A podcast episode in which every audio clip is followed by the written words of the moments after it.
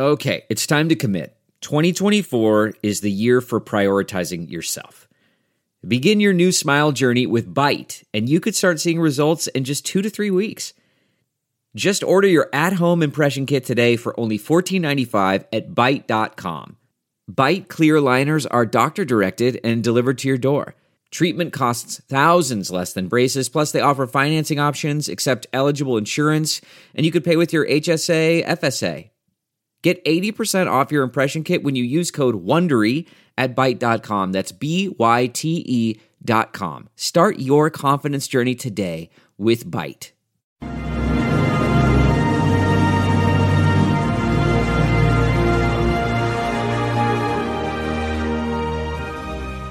Hi, everyone. Judge Andrew Napolitano here for Judging Freedom. Today is Tuesday, May 30th, 2023.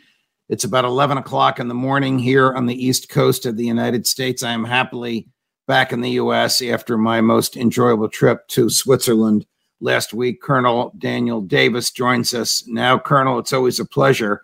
Uh, thank you for uh, spending your time with us. Uh, Colonel, earlier uh, this morning, Moscow time, uh, several drones, uh, Ukrainian drones, were exploded in a high end residential uh, neighborhood not far from the official residence of President Vladimir Putin. There's one of them going off now. Now that one landed in an empty field, but can you tell from looking at at the residue of that if it was a significant event? Uh, they definitely did. those, uh, at least some of the drones, it doesn't appear that they were all of the same type, but especially that one, and apparently some of the others packed quite a punch uh, and a very heavy uh, payload. So you, you could see if that had actually hit a building, it would have caused substantial damage.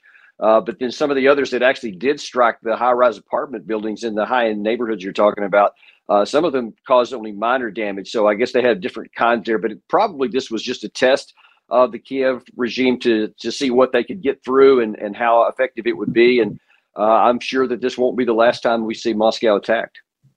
Does this uh, tell you anything about uh, Russian air defenses, or is there something about drones that you know e- educate us? Do they elude normal air defenses?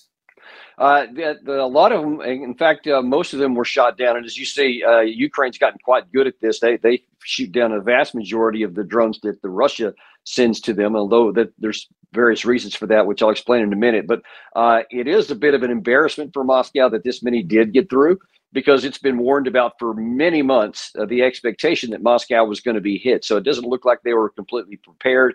Uh, Vladimir Putin this morning actually acknowledged that that it was there was some holes that has to be uh, filled up, but that it largely did the job, and, and the majority were shot down. But uh, they definitely are going to do some tightening up, I'm sure. Um, why would they have uh, sent these drones to residential neighborhoods? Well, that's a big question because uh, on, on, the Russian side, you know, they they not out of any morality per se. I mean, I guess you could say they do, but they send them to military targets, and especially this uh, high intensity uh, campaign that Russia is currently uh, launching both in Kiev and throughout Ukraine. There are military targets that are designed to thwart their potential offensive coming up. And that's what makes sense. If you're going to do, you know, any kind of long range strikes, whether it's airstrikes or drone, you want to be able to hit something that's militarily significant that will weaken your enemy. This uh, doesn't even appear that they targeted anything military, just into Moscow, I guess, for the shock value of it. But uh, Kiev has to be careful because this could have a, a an opposite effect in that it could uh, harden Moscow's reserve and harden the resol- resolve of the people, not make them panic or want to quit the war. So uh, they have to be careful when they take these actions. So Moscow is uh, 620 miles from Ukraine. Can these drones fly that distance with that accuracy, or might they have been launched from somewhere else along the way? That is uh, inside yeah. of Russia. It, it, I think that's what they're trying to do some forensic right now to try to find out. There's definitely platforms that can make that uh, that trick. Uh, in fact, I think some of the uh, analysis I saw coming out of Russia this morning was they think some of it came from the Chernihiv and the Sumy regions, which are bordering areas uh, of Russia. But like the the attack that hit the Kremlin uh, earlier in, in this month, uh, that likely was launched from within Russia, probably not too far away. And some of these could well have been. So that's uh, probably a combination. You um, you spoke a few moments ago, Colonel, about uh, President Putin's reference to holes in the uh, Russian air defense. What's the status of the Ukrainian air defenses? I mean, you, you'll recall when we discussed the documents that the government says uh, were released exclusively by Jack Teixeira, the, the young uh, National Guardsman from Massachusetts. Uh, no one's challenged the authenticity or accuracy of the documents, and among the takeaways from them is the view of the U.S. military senior command that by the end of May, which is tomorrow, uh, Ukraine's air defenses will have been degraded almost down to zero. Is that happening? Yeah, I don't know that it's going to be down to zero because, potentially in part because of that release, uh, apparently a lot of the allies have been uh, forking over a lot more missiles because they realize that it is running low. But that's part of the plan of Russia and why they're making a lot of these attacks uh, and and on a near daily basis now. I think in large measure to cause them to de- deplete their missile capacity, their anti-aircraft missile capacity, and that's why you see in in uh, especially in Kiev, uh, Ukraine has put the majority of their anti-aircraft systems around the capital to protect it. And of course, they've been boasting that they shot down 52, 54 uh, drones in this uh, last attack yesterday. But that comes at the expense of the rest of the country. So, with like in Odessa, in uh, Kharkiv, in, in Dnipropetrovsk, and several other important cities around, they don't have that much air defense. And so now Russia's taking advantage of that, and they're hitting these areas very effectively with almost none of the missiles getting shot down in some of the places that directly hit their military capacity, uh, especially to wage war. And, and so it's a it's a complex event. But if it continues on, and if Russia continues to do this, then they the Ukraine side may even uh, run short of missiles, even in Ukraine, uh, Kiev. Um, uh, going back to the uh, drones that uh, were exploded this morning in residential neighborhoods in Moscow, would American intelligence have known of this in advance? And if the answer to that is yes, would uh, American either State Department or DOD have consented to this, or uh, is is Zelensky a loose cannon, just sending drones to residential neighborhoods not far from where the president of Russia lives? Yeah, I, I, think the answer to that is no. I don't think that we did, and that's one of the other things that the Teixeira leaks has exposed is that uh, there's a lot of things that the Ukraine side doesn't share with us and doesn't tell us. And look back uh, a week or so ago to that ground incursion into the Belgorod region, where they expressly used American armor to make this penetration into Russia, which of course we say we don't want them to do and have told them not to. Yet they did, and I think that that's this part of this is a test also uh, of the Zelensky regime to say, is the West get ever going to push back? They say we shouldn't do this, but if we do, what are they going to do? And I, mm. I think that uh, that's kind of what's going on here. I don't see any, at least public pushback on any of this. Uh, so I expect it'll continue. Here's um, a clip of one of uh, President Zelensky's uh, staunchest supporters in the American government, uh, Senator Lindsey Graham. In my view, what you're about to hear him say is truly reprehensible and even dangerous, but he, he sometimes says these things. Let's watch and listen, and then um, I'll be anxious for your thoughts. Uh, nice to meet you. How are you, sir? We have, we have, we, we, we have I think, the, the meeting. Thank you very much. Thanks, United States, people of, of the United States, for all big support. Thank you so much. Free or die. Free or die. Now you are free. Yes. And we will be. And the Russians are dying. It's the best money we've ever spent. Thank you so much. The Russians are dying. It's the best money we've ever spent. I'm sure President Putin has heard that and has a, a very strong, even harsh opinion of it. What do you think? Yeah, that, what we found out is that the Ukraine side actually edited that uh, uh, sound bites together to put those two things together to make it sound worse than it was. But in context, it was still pretty bad because you saw when uh, Lindsey Graham was talking about killing Russians, how his face was beaming. So, under any explanation, uh, I find it troubling that an American is so happy that for other people to be getting killed. Uh, even in the case of a, of a war, it's it's something as as someone who's fought in war, I never was gleeful about enemy soldiers that we had to kill. It's just an unpleasant thing, but to celebrate it just is is a problem, I think. And to your point about Russia's response, I believe we see that. Just uh, I believe hours ago, they actually put out an arrest warrant for Lindsey Graham, which of course won't be enforced any more than the one for Vladimir Putin. But uh, they are expressing their outrage. Do you uh, see a slow uh, movement toward a larger conflagration, Colonel? Whether the U.S. is using Ukraine as a battering ram, or whether people like Senator Graham just subliminally talk about American dollars killing Russian boys. It's it's almost as if there's a subconscious recognition uh, of American physical involvement in this war or of America's wish. I say America's, I mean the Biden administration's wish for a wider war. I, I I don't know if it's if it's the way I think or the way I hope, but I don't think that anybody wants a wider war. What I think is that there's a lot of people that are like Senator Graham appears to be there, gleeful at the possibility of quote harming Russia, and of course that means translated into killing Russians and destroying their military. And I think they are happy to accept using Ukraine as the battering ram because Ukraine wants that. They they desire to do it, and I think people are like in Washington are very happy to continue to support that as long as it goes. I don't think that they want to expand the war. They basically want their cake and eat it too. Senator uh, Graham from South Carolina, uh, a state that is home to many, many uh, military families, but he's also a general in the Air Force Reserve. Now he's a he's a judge advocate general, meaning he's in the he's on the legal side. You know, he's not uh, flying a, a, a, fighter jet.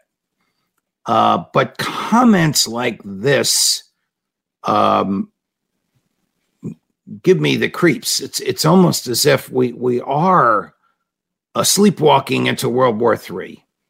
Well, my, my concern is that there may be many that have this belief that yeah sure we can just keep going you know supporting this at this certain level. And and even even the biden administration has limited what they've given in terms of amounts of equipment etc so they haven't given them enough to really you know uh, have a great rolling thunder so to speak of, of large scale tanks and aircraft and other kinds of things.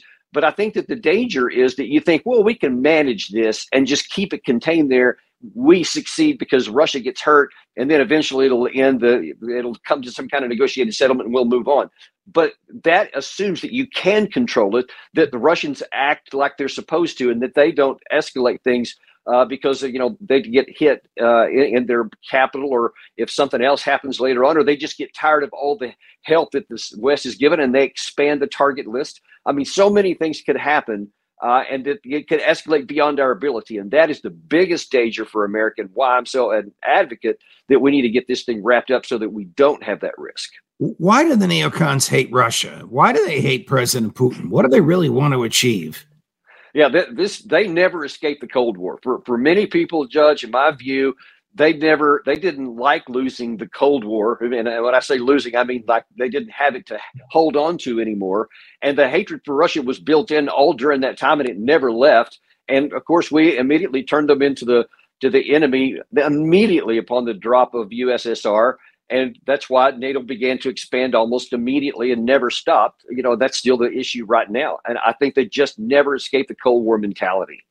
Here's uh, one of their cheerleaders with one of her latest outbursts, uh, Deputy uh, Secretary of State Victoria Nuland. This is from May 27th. So this is uh, this past weekend.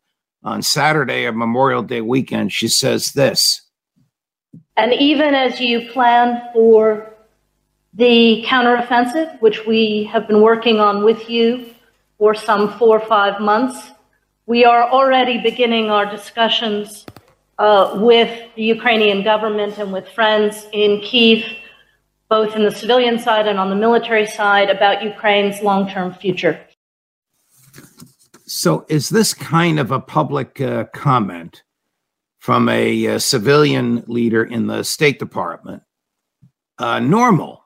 We've been working with you on this offensive for four to five uh, months. I mean, could could you imagine the Secretary of uh, State of the United States or the Secretary of Defense of the United States having said publicly to the British in the weeks before D Day, we're working on this offensive? And and you know, there's another analogy too that's eh, possibly more disturbing to me. Imagine if while we were still fighting the Afghanistan war before that ended, you had the uh, one of the senior Russian diplomats saying, "Hey, we've been working with the Taliban to kill Americans, and uh, we've been doing this for months." I mean, we would be going crazy, and that's right. exactly what this is going to do in Russia. This completely uh, validates the the Russian uh, mental- uh, claims that this is the West against them. In fact, Lavrov again this morning at a, at a speech uh, said, "Look, this is just a full scale war of the West against us, and they're just using Ukraine as the as the tool, but it's against us." And this validates that because she expressly says the United States is working with Ukraine to attack Moscow and Russia. So I, I, mean, it couldn't be any more clear than that, and it's not in America's interest to do that. And I think that sometimes silence is the, the much better course of action. You think the uh, spring offensive is? I guess it's going to be a summer offensive now. There's only three weeks left of the spring, but without getting semantic uh, here, uh, do you think that this Ukrainian offensive is going to come, or do you think that all this preparation and all this announcement of it has given the Russians so much notice that when the uh, offensive comes, it'll be like it'll be a pipsqueak.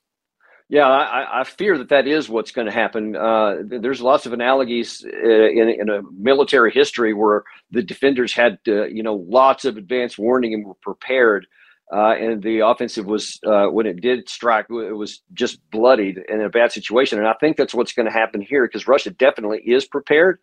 Uh, but you had just two days ago, I think, there the national security advisor Danilov for Ukraine, and yesterday Zelensky both basically said we're ready, and within days this thing could launch. So I think they're going to try to do something at some point on the front, but I think it's a high risk gamble because if it fails, they've got no striking power left, and then they would be very vulnerable to a large scale Russian counterattack, which, uh, according to many reports, they actually have a force in waiting now. So it's a high stakes gamble. Is it realistic to think that the Ukrainians, whether they're going to use tanks or whatever, I know tanks is your field, um, can um, take back land that uh, President Putin signed a decree is now part of Russia?